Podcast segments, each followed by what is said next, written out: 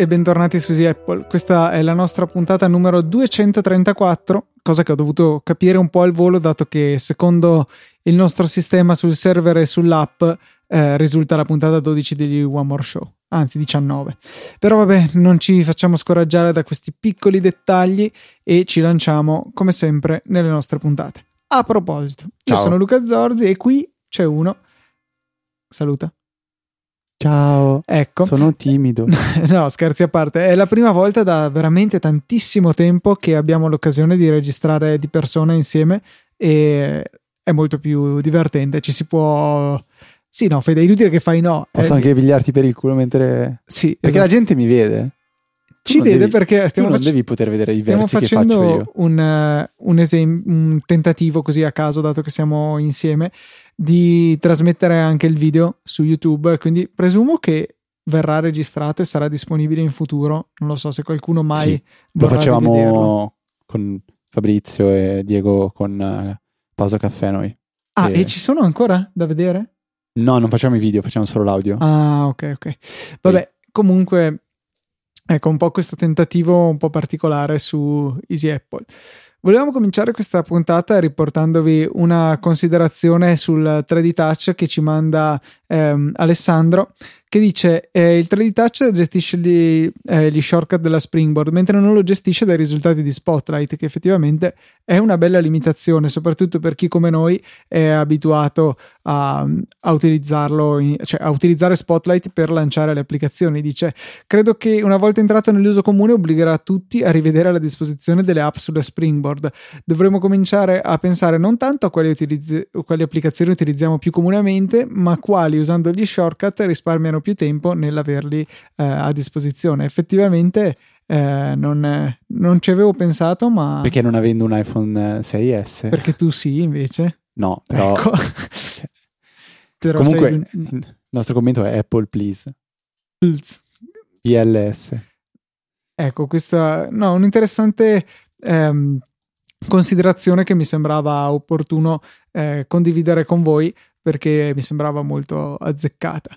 Invece Enrico ci manda un'altra sua considerazione un po' più lunga che riguarda la comodità dei podcast, cioè effettivamente come sottolinea quello che in realtà ho sempre pensato anch'io, ma non- probabilmente non l'ho mai articolato in puntate. Si chiede come possono esistere ancora i canali tradizionali, televisivi e radio, eh, il- che ti costringono sempre a sintonizzarti alla tal ora per sentire il tal programma. C'è chi ama seguire Easy Apple in diretta quando trasmettiamo, tipo in questo momento, però molti di più sono quelli che scelgono di scaricarlo per poterlo ascoltare quando vogliono, senza essere limitati dal fatto che noi registriamo a orari random nel corso della giornata e dei giorni della settimana. Eh, non so quanto ci vorrà prima di completare la transizione a un modello tutto on demand, a parte per quelle trasmissioni tipo gli eventi sportivi che richiedono di essere visti sul momento, se no hanno poco senso. Fede, tu come la vedi? Boh. Benissimo. Avete visto come dico boh in diretta? Ehm, n- No, eh, non so che altro. Cioè, Ma- potresti conver- contribuire un po' alla discussione. Io resto sempre convinto che il podcast sia un qualcosa che può solo riempire dei buchi. E mm, io per- per- personalmente mi, mi ritrovo a fare molta fatica a dedicare del tempo ai podcast, eh, tempo che potrei dedicare ad altro. Quindi riesco soltanto a riempire quei buchi che vivo in macchina quando sono da solo, perché in macchina se sono con degli amici Eh, si chiaro. ascolta la musica, in macchina eh, quando sono da solo piuttosto che ascoltare la radio, che tra l'altro per esperienza personale è da tre settimane che ascolto la radio quasi tutto il giorno perché in ufficio da noi c'è il vizio, diciamo, di tenere la, la- la radio accesa a un volume bassissimo, quindi eh, copre il silenzio, però si sente, quindi quando parte la canzone, la pubblicità, la battuta, la senti. La radio, secondo me, adesso ha dei contenuti che sono orrendi, cioè allora, a parte quando ci sono le cose simpatiche, un po' di, fu- di informazione, ma è pubblicità orrenda. Cioè, io tutte le mattine sto sentendo una pubblicità sui tergicristalli. Io vado adesso a prendere quei tergicristalli e li spacco in testa a chiunque abbia fatto quella pubblicità. Ehm, canzoni sempre le stesse. E di, cioè ultimamente io sento veramente le porcate. Quindi la radio, mm, la musica da solo, o c'è quella canzone che dico voglio ascoltare, oppure passo direttamente al podcast. Quindi secondo me tuttora ha un diciamo un um, ma il discorso secondo, secondo, me sì. è un po' più ampio cioè ci si riferisce anche alla televisione come l'assenza del eh, secondo me sta, sta, tutto variando cioè anche la televisione eh, ora come ora è, mm, ha perso quel ruolo di tipo zap cioè che, che, c'era fino a anni fa in cui uno accendeva la televisione quando non sapeva cosa fare faceva zapping. Ora la televisione secondo me è semplicemente cioè per me, per come vedo vissuta da me e dalle persone con cui sono a contatto, um, è un qualcosa che permette di mh, mm, proiettare contenuti specifici che io voglio vedere. Non a caso stiamo tutti sbavando per Netflix che uscirà domani in Italia, cioè, cioè ieri. Cioè ieri, per voi esseri... esseri che non avete non vissuto diretta. questa diretta. Voi, tanto esseri del passato sì, possiamo considerarli del sì. passato. Tra l'altro, non so se ve lo dire questa cosa. Tieniti alla sedia, tieniti alla sedia. Presente Back to the Future? Sì. Arriva l'altro ieri. Quindi non è più un viaggio nel futuro, ma è comunque un viaggio nel passato. Sì, ma se ci pensi wow. che... No, è co- ambientato nel passato Back to the Future. Prima era ambientato nel futuro fino a ieri. Loro sono partiti dall'85, mm-hmm. erano andati indietro 30 anni. Grazie. Nel Quindi 55. Ok, poi. Sono andati avanti 30 anni nel che 2015. Fa? Bravo. E no, la cosa che io trovo sconvolgente per dare un'idea dell'età di questo film è che da adesso in pratica era più vicino il 55 a quando hanno fatto il film rispetto al 85 per noi adesso. Cioè, prova a pensarci, ti sta esplodendo la testa, però eh, è una cosa che boh, di cui faccio fatica a rendermi conto. È un film che comunque, per quanto bello e tutto, ha veramente tanti anni ormai.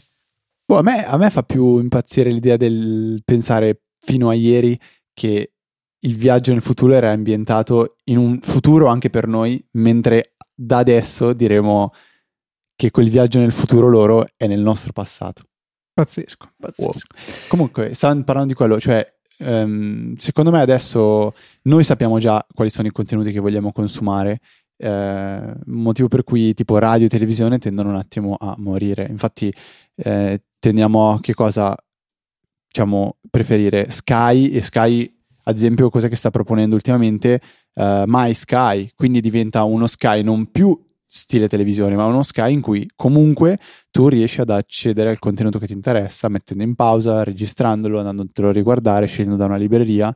Arriva Netflix il podcast è allo stesso modo in questa versione perché il podcast il contenuto è lì quando vuoi te lo consumi. Eh, siamo molto più svincolati dai limiti temporali che imponevano la radio, il, eh, diciamo anche il cinema, magari la televisione, tutte queste cose qua. Quindi questione di tempo però, e dopo. Però il podcast, secondo me, resta qualcosa che non può essere ascoltato le- in modo leggero, tipo, tipo radio, tipo televisione. Vero, cioè richiede un ascolto un po' più impegnato, però boh, sul fatto di non sì, trovare tempo è sempre la, la, questione della volontà. Io continuo... Ma allo stesso modo una serie TV, cioè non metterai mai una serie TV accesa mentre stai cucinando. No, vabbè, beh, in realtà sì. Se puoi guardare più o meno costantemente lo schermo, sì. Eh, non lo so, tu ti vedresti Breaking Bad mentre cucini? No, però Breaking Bad è, è una cosa, cioè è, è, una serie TV di un certo livello. Cioè, un conto se Big noi Bang facciamo, Theory, sì. Se noi dovessimo fare lo spin-off di, cioè se vuoi ascoltarti un fuori onda, te lo ascolti mentre cucini e ti fai due risate. Se vuoi ascoltarti io e te quando quelle no. poche volte parliamo seriamente no, di no, qualcosa. quello assolutamente no. L'audio secondo me è sempre fruibile. Basta che non debba mettere cervello in quello che sto facendo tipo quando cammino, tipo fa, sto mangiando, tipo cucino. Secondo me tut- sono tutte attività che bene si prestano a avere le cuffie. cucini. Se sei, sì, a parte Scaldi. questo mondo parallelo Scaldi. incredibile. No, comunque a parte gli scherzi, secondo me se non c'è A da interagire con altre persone e B da pensare a quello che si fa, eh, per me il podcast va benissimo, ce l'ho sempre acceso un podcast. Ok, ris- riprendiamo un attimo anche un'email che ci è arrivata settimana scorsa. Non so se ricordate, l'uomo delle 12 uova. Riccardo. Gli avevamo chiesto se eh, usava qualche applicazione, qualche dispositivo per monitorare o comunque per accompagnare la sua attività di uh, culturismo. E lui ci ha risposto dicendo che in realtà proprio per quella specifica attività lui preferisce adattarsi ai metodi tradizionali, cioè lui fa delle visite, eh, degli esami ogni sei mesi per controllare che sia tutto a posto però non vuole cer- rischiare di diventare ipocondriaco misurandosi o gu- guardando ogni sera il battito cardiaco tramite l'iPhone, curiosare questo, eh, segnarsi le calorie che mangia, cioè dice che quello diventerebbe un po' eccessivo e rischia di eh, diventare un secondo lavoro a cui dover stare dietro, quindi metodo tradizionale usa per il lavoro invece tantissime applicazioni, tantissimi servizi, alcuni più noti tipo Dropbox o Google Reader, Excel qualche applicazione di Google e altri un pochettino magari un po' più di nicchia tipo Scambot, un'applicazione per scannerizzare i documenti vera- veramente fatta bene. E invece, Fede, io volevo tornare a fare un piccolo follow up sull'argomento di cui avevamo parlato la settimana scorsa nell'ambito dei, del discorso sui nuovi iMac cioè i Magic Accessories, che veramente cioè, si chiamano così. Spero che nel sito italiano di Apple non l'abbiano tradotto con i magici accessori o gli accessori magici, eh, perché fa- farebbe alquanto ridere. Ma sul sito inglese effettivamente c'è la sezione per i Magic Accessories.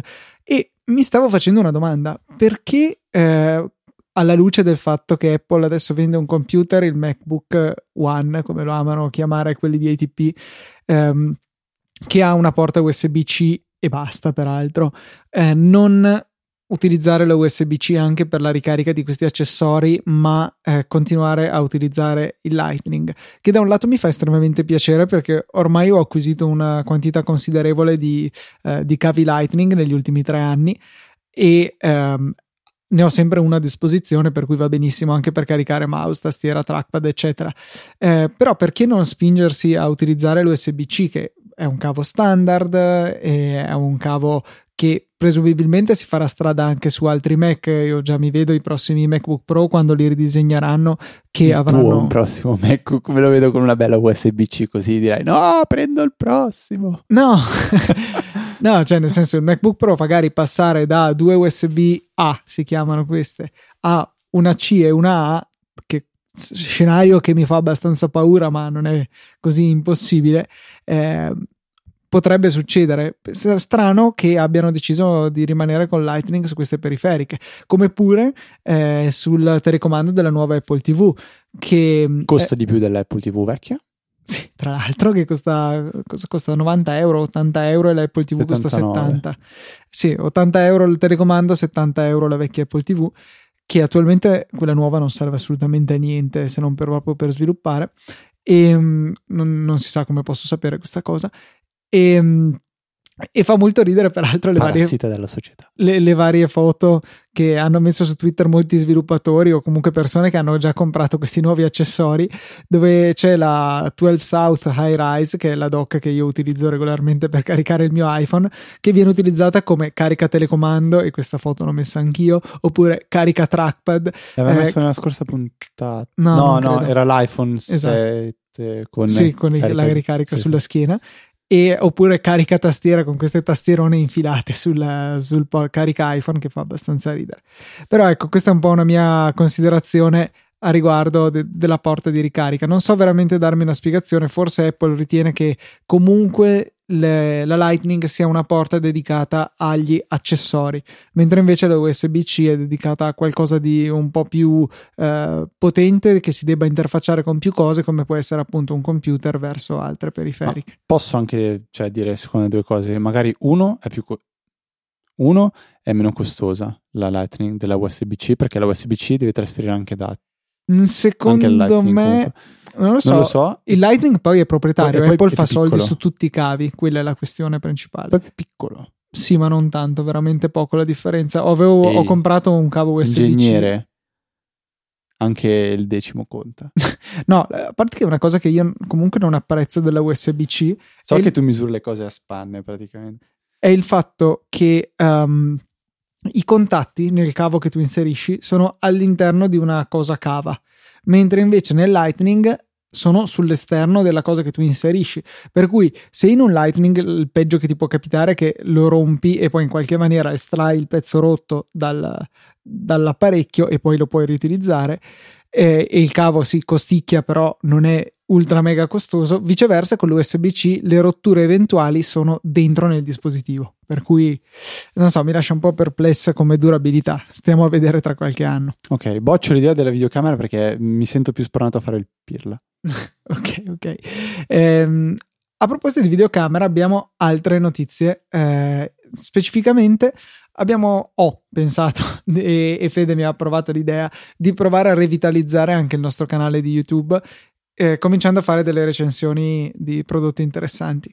Il primo eh, video che avrò reso pubblico adesso mentre parliamo e quindi voi troverete già con anche un link nelle note della puntata è il, um, la recensione del Logitech MX Master che sto facendo vedere in, qua, in questo momento ehm, per chi ci sta guardando in diretta o magari, per chi ci magari riguarderà. Magari indirizzalo più vicino che si è visto poco. Ecco sì, perché io non vedo quello che sto inquadrando. Comunque sì, è un mouse enorme, è un mouse potentissimo, fa mille cose, ultra mega personalizzabile, eh, però non voglio anticipare più di tanto perché c'è un video che ho realizzato e devo ringraziare tantissimo Matteo Arone che mi ha aiutato, dato che lui ha una fotocamera seria, io ho l'iPhone per fare i video e ci ha aiutato insomma nelle riprese, almeno parte di esse, perché poi non siamo riusciti a fare tutto quanto insieme. Eh, per migliorarne un po' la qualità e credo che sia abbastanza ben riuscita come recensione ho dato una buona idea di quello che è questo mouse abbastanza costoso ma veramente serio cioè secondo me vale di più la spesa questo rispetto al Magic Mouse 2 a più o meno parità di prezzo. È un mouse per veri bomber. No, comunque io amo, amo l'intro di quel video lì perché c'è Luca che... Ciao amici! Ciao amici! È stupendo l'intro del video. Comunque io posso soltanto aggiungere una piccola considerazione, piccola così, rispetto a questi mouse, riguardo a questi mouse. Mm, io è da circa un anno che penso di averlo detto, e comunque uso non più un Magic Mouse, ma uso un mouse sempre della Logitech, però è un mouse per il gaming, e se non sbaglio il G502. È un mouse che avevo acquistato durante uh, il Cyber Monday dell'anno scorso, che dovrebbe essere verso metà novembre, quindi a breve ci sarà un altro Cyber Monday. Confermo è il Logitech G502 Proteus Core Tunable Gaming Mouse colore nero antracite. Che aggiungerei che è brutto come la morte. Non ma... è vero, è una ficata anche la luce che pulsa della G. E, ehm, allora, ergonomicamente, dopo che ci si abitua a un mouse del genere, tornare al Magic Mouse diventa un'esperienza abbastanza traumatica perché a livello di ergonomia non, non c'è paragone. Cioè, il Magic Mouse è, è, è figo, uso questa bella parola, è figo, però è ergonomicamente fatto male. È un disastro. Da cioè, non si adatta neanche un po' alla mano. Mentre quando si usa un mouse del genere, quindi sia quello di Luca sia il mio G502, la mano è proprio a riposo, cioè è tipo come se fosse su una poltrona rilassata e si hanno comunque delle funzionalità aggiuntive simili a quelli che si hanno col multitouch del, del Magic Mouse, solo che bisogna andare a premere dei pulsanti. Um, però il io... Magic Mouse è più fluido per certi versi nell'utilizzo. Sì, ma ti faccio un esempio. Mi sono ritrovato a utilizzare Pixelmator qualche giorno fa. Ero in ufficio, non avevo il mio mouse perché non me lo porto dietro, avevo il Magic Mouse. A un certo punto ho preso il mouse, l'ho messo nello zaino e ho usato il trackpad. Perché... Addirittura? Sì. No, io, io no, cioè io tuttora utilizzo entrambi eh, perché utilizzo a casa a Milano il Logitech, in università a Milano il Magic Mouse e a casa a Verona ancora il Magic Mouse. E cioè io mi ci trovo bene con entrambi i mouse. Mi rendo conto che, però, per lavori intensivi di mausizzazione, tipo montare le puntate, tipo il montaggio video, il Logitech è decisamente superiore perché non ti stanchi la mano. E poi sono comodi anche i tasti aggiuntivi, in particolare, lo mostravo anche nel video.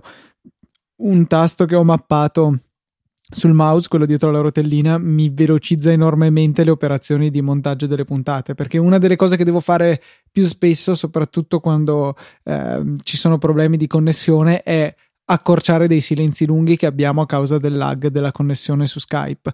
Semplicemente seleziono, tocco del mouse e cancello quella sezione. Mentre invece eh, devo farlo con la tastiera normalmente, che vabbè, Command Shift cancella, non è niente di difficile, però Non c'entra niente con Ok. Easy Apple. Ma hai in mente quella serie di video del eh, Riccardo il Grande, quelle robe lì? Quello... Ah, ah, eh, tipo... Ah, sì, sì, sì, eh, forse. Tu hai mai visto il video di YouTube, che è uno dei, uno dei video stupidi più visti in assoluto, che è quello de- si chiama Il Nabbo di Metin. È quello che tipo... Ah, ah, sei nabbo. No, Vabbè, allora immaginati un ragazzino ai livelli di Riccardo il Grande, ok. un mio amico che va, ha iniziato adesso informatica a Bari, si è trovato in classe questo ragazzino qua. Cioè, immaginati tu di trovarti in classe, in corso insieme, una persona di questo calibro, cioè tipo Riccardo il Grande, e l'ha riconosciuto perché, ah, questo ragazzo è famoso perché in un video dice questa frase, dice, ah ah, sei nabbo. E l'ha riconosciuto perché nel gruppo di WhatsApp del corso, a un certo punto questo ragazzo ha scritto un messaggio tipo ma ragazzi domani a che ora iniziamo? E di conseguenza tipo 80 persone sotto hanno iniziato a spammare ah ah sei nabbo. E questa persona è perseguitata all'interno del corso. Poveretta. C'è un video che ha registrato penso 12 anni fa. No, 12 anni fa forse Hai presente quando ci verranno a prendere 8 per, anni fa. per le cose che abbiamo detto in Easy Apple? Sarà la stessa cosa. No, beh, dubito. Perché quello è un video, cioè, prova, scusami, curiosità, su YouTube quante visualizzazioni ha? Scrivi Nabbo di Metin. Nabbo. Di Metin. Sì, beh, penso Vabbè, vada bene. vediamo cosa succede. Curiosità. Quattro anni fa, No, 173.000. ne ha, ne ha di più, assolutamente. Eh, probabilmente è stato rimosso. Questi sono tutti ri- re-upload. Comunque un video da tante, tante, tante visualizzazioni. Ed è Ok. un po' più di 4 anni fa. Vabbè, niente, chiusa parentesi.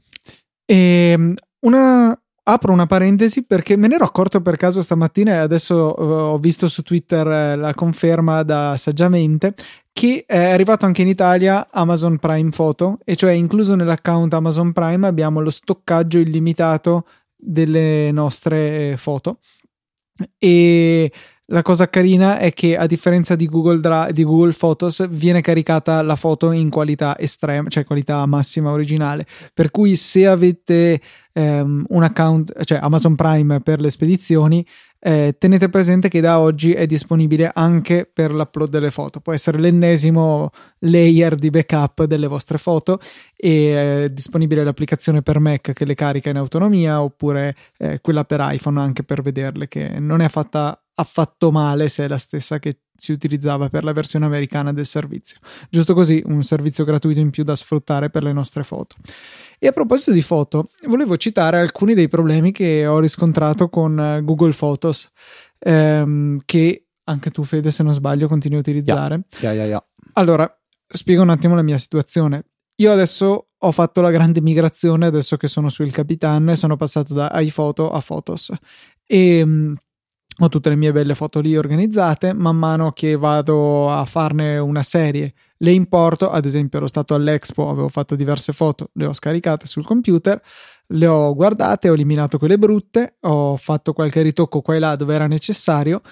E ehm, nel frattempo, però, visto che avevo l'uploader di Google Photo attivo, questo aveva caricato tutto, eh, tutte le foto che avevo fatto, anche quelle che poi sono state scartate. Il problema è che queste foto io me le ritrovo tuttora su Google Photos. Andavo a cancellarle e dopo breve ricomparivano.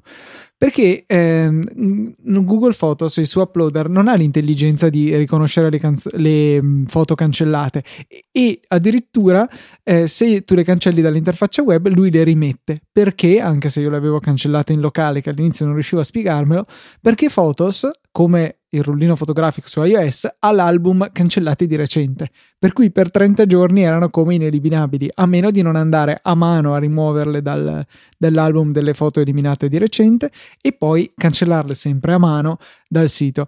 Per cui eh, è un grosso limite, secondo me, di Google Photos, a meno di non curare tutto quanto su Photos e aprire l'uploader solamente dopo che tutto è stato sistemato al meglio.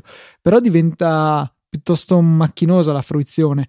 Diciamo che secondo me vale comunque la pena di buttare su tutto come backup e soprattutto per eh, i mini video che crea, le animazioni, eh, le panoramiche, veramente quella secondo me è la funzionalità più bella di Google Photos che senza fare niente ci dona delle, delle, creazioni molto simpatiche sulla base delle nostre foto. Non so se te, Fede, ti sei imbattuto in questo genere di problemi.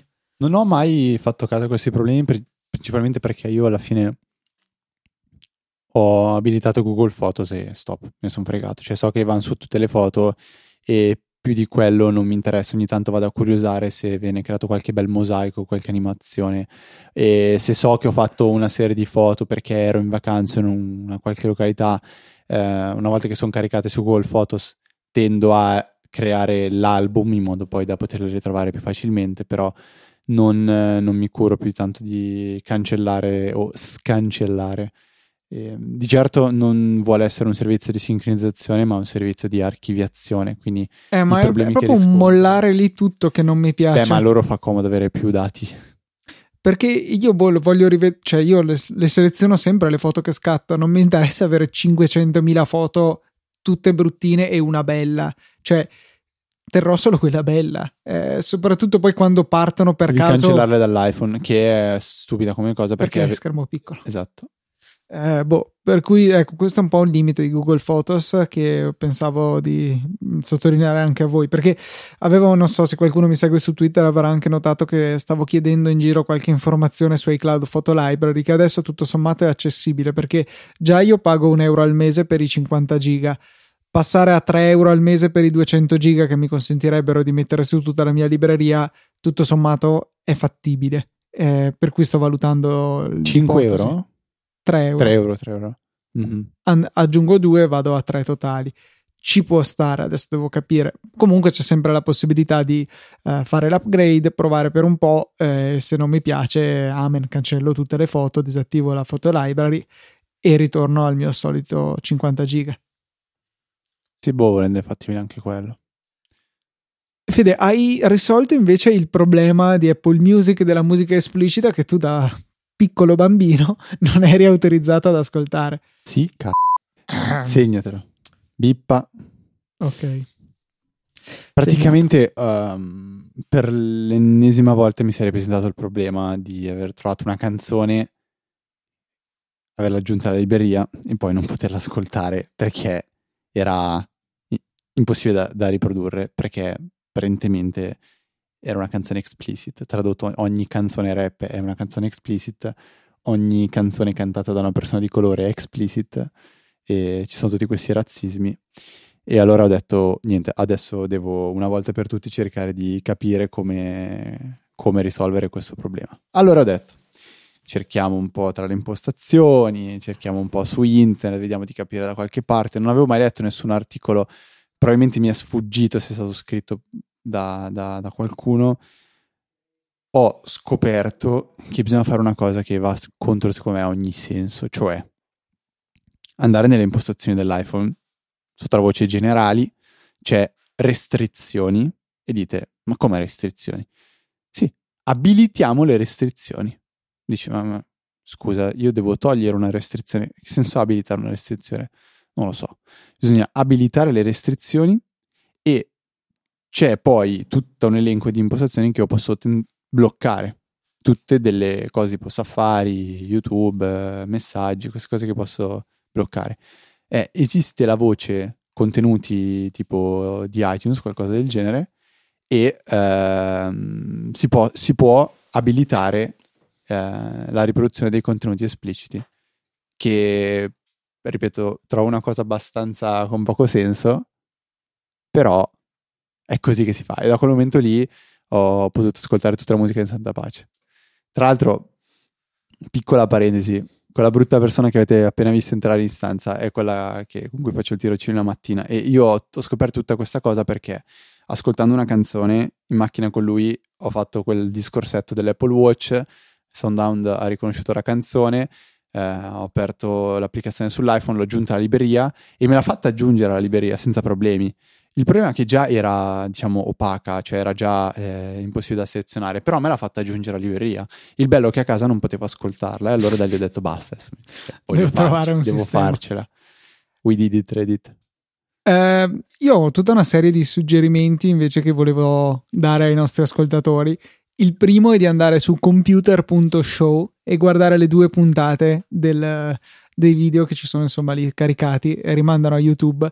Praticamente è un talk show informatico ambientato nell'83 credo o nell'85 che intervista personaggi attuali e è bellissimo perché ci sono i presentatori che non sanno niente della presenza di internet e di queste cose qua, tutta la tecnologia moderna. E invece ci sono le persone dei giorni nostri che devono spiegare come funziona. Ad esempio, c'era nella prima puntata dei, dei ragazzi che fornivano un servizio di stampa di merchandising vario, che ne so, vi mettete la foto del cane sulla tazza o cose di questo genere, fate i timbri, cose di questo genere. E gli dicevano sì, andate su internet, accedete al nostro sito. Ah, ma quindi, cioè, praticamente voi andate, non so, in questo internet, in questo posto, ma bisogna telefonare prima. Eh, no, no, cioè, devi andare sul sito. Ah, ok, quindi voi praticamente andate in questa via miosito.com via google.com e, e poi ma bisogna chiedere alla segretaria tutte cose di questo genere faceva veramente ridere. Eh, guardatevelo, merita un quarto d'ora della vostra vita per vedere queste due puntate. Ma la cosa che conta veramente è che abbiamo scoperto come riattivare, cioè scop- non è che abbiamo fatto una grossa scoperta, in realtà era una banalità, però abbiamo visto, Luca ha visto che è possibile riattivare la funzionalità in Safari di command 1, 2, 3, 4, 5, 6, 7, 8, 9, 10, no, 10 no, 0 sì, per aprire eh, le mh, scorciatoie dei preferiti. Cioè, attualmente con eh, il Capitan, command 1, 2, 3 apriva le tab, quelle pinnate, giusto? Mentre prima apriva i preferiti, quelli salvati. Uh, è possibile tra le preferenze di Safari, quindi voi aprite eh, Mr. Safari, cliccate command, comma, anzi, comma, comma, premete eh, comma command, comma, command, comma, ti piace? Esatto. Command, comma. Command, command virgola, zitto, insomma, Fede. E sotto la voce tabs, eh, l'ultima voce si chiama uh, usa command trattino numeretto fino a, no, da 1 a 9. Da 1 a 9, quindi numeretti per cambiare tabs. Ecco, basta semplicemente disattivare questa voce invece di cambiare dal tab 1, 2, 3, 4, 5 avrete i preferiti 1, 2, 3, 4, 5. Che io giurerei che fino alla GM non c'era, l'avevano ritolta sta impostazione. C'era nella prima beta, poi l'hanno tolta e deve essere tornata forse con la versione definitiva, che è assolutamente fondamentale. Ehm, avevo ancora un paio di cose che volevo dire. La prima era il suggerimento di un'applicazione che si chiama Emulsio, che è gratuita eh, nella versione di prova se vogliamo e poi per togliere il watermark cioè questa impressione sul video è necessario un in-app da 5 euro. Vi spiego cosa fa questa applicazione. Sicuramente non avete la mano fermissima quando fate i video quindi vi verranno un po' mossi utilizzare questa applicazione fa una magia e trasforma il vostro video in un video perfettamente stabile e la cosa incredibile è la velocità con cui riesce a farlo perché magari vi è capitato di usare lo strumento che c'è in iMovie o in Premiere, in After Effects, in Final usato. Cut e vi posso assicurare che almeno sui Mac dei poveri come il mio è lento. È molto lenta la cosa, cioè ci vorranno su quello di mm, Premiere secondo me ci vogliono tranquillamente 5 secondi per, di elaborazione per ogni secondo da stabilizzare.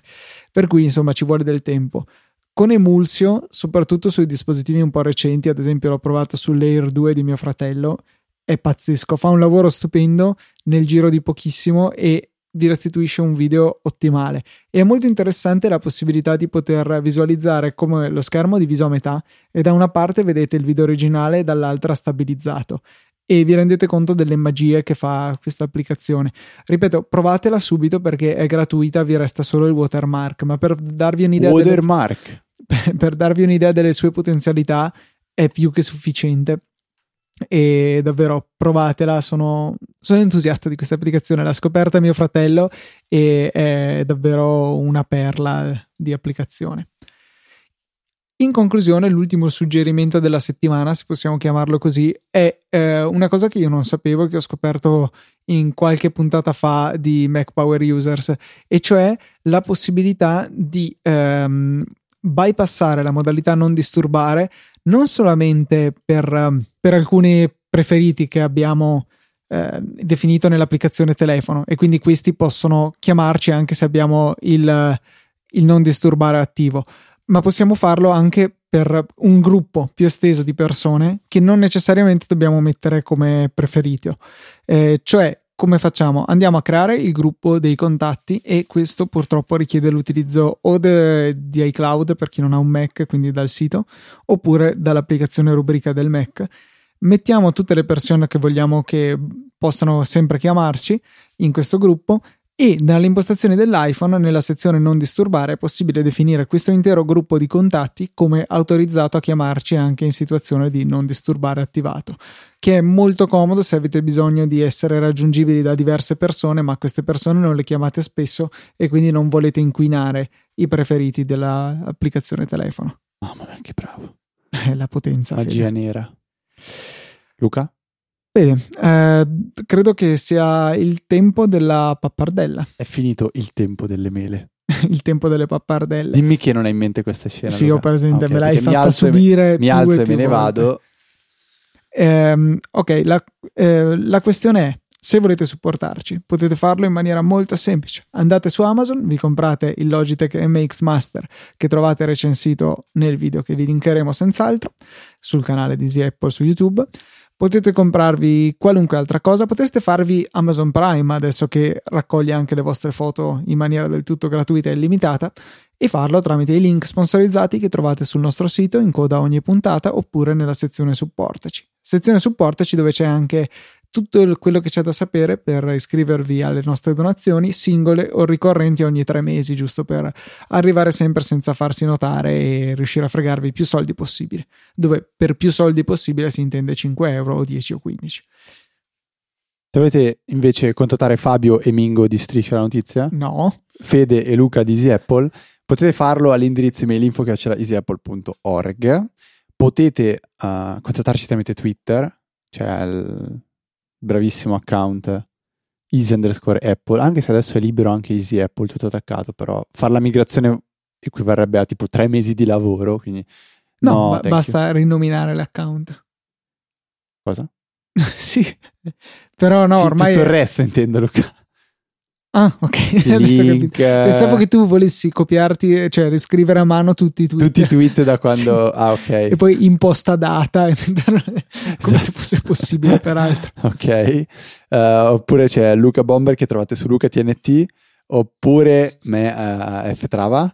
La pagina di Facebook è purtroppo sempre quella, però non, è- non ha ancora un senso, non ha un significato e Organizzare le pizzate, Fede. Giusto, giusto, quindi una volta all'anno è utile ed è facebook.com slash easypodcast.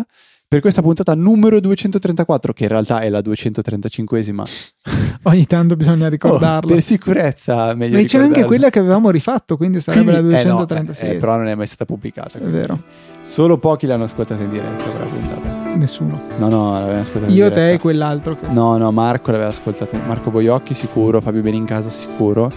Allora forse c'è un'altra puntata in più che avevamo rifatto. No, mi stai sballando tutti i conti. Lascia stare, non Ok, importa.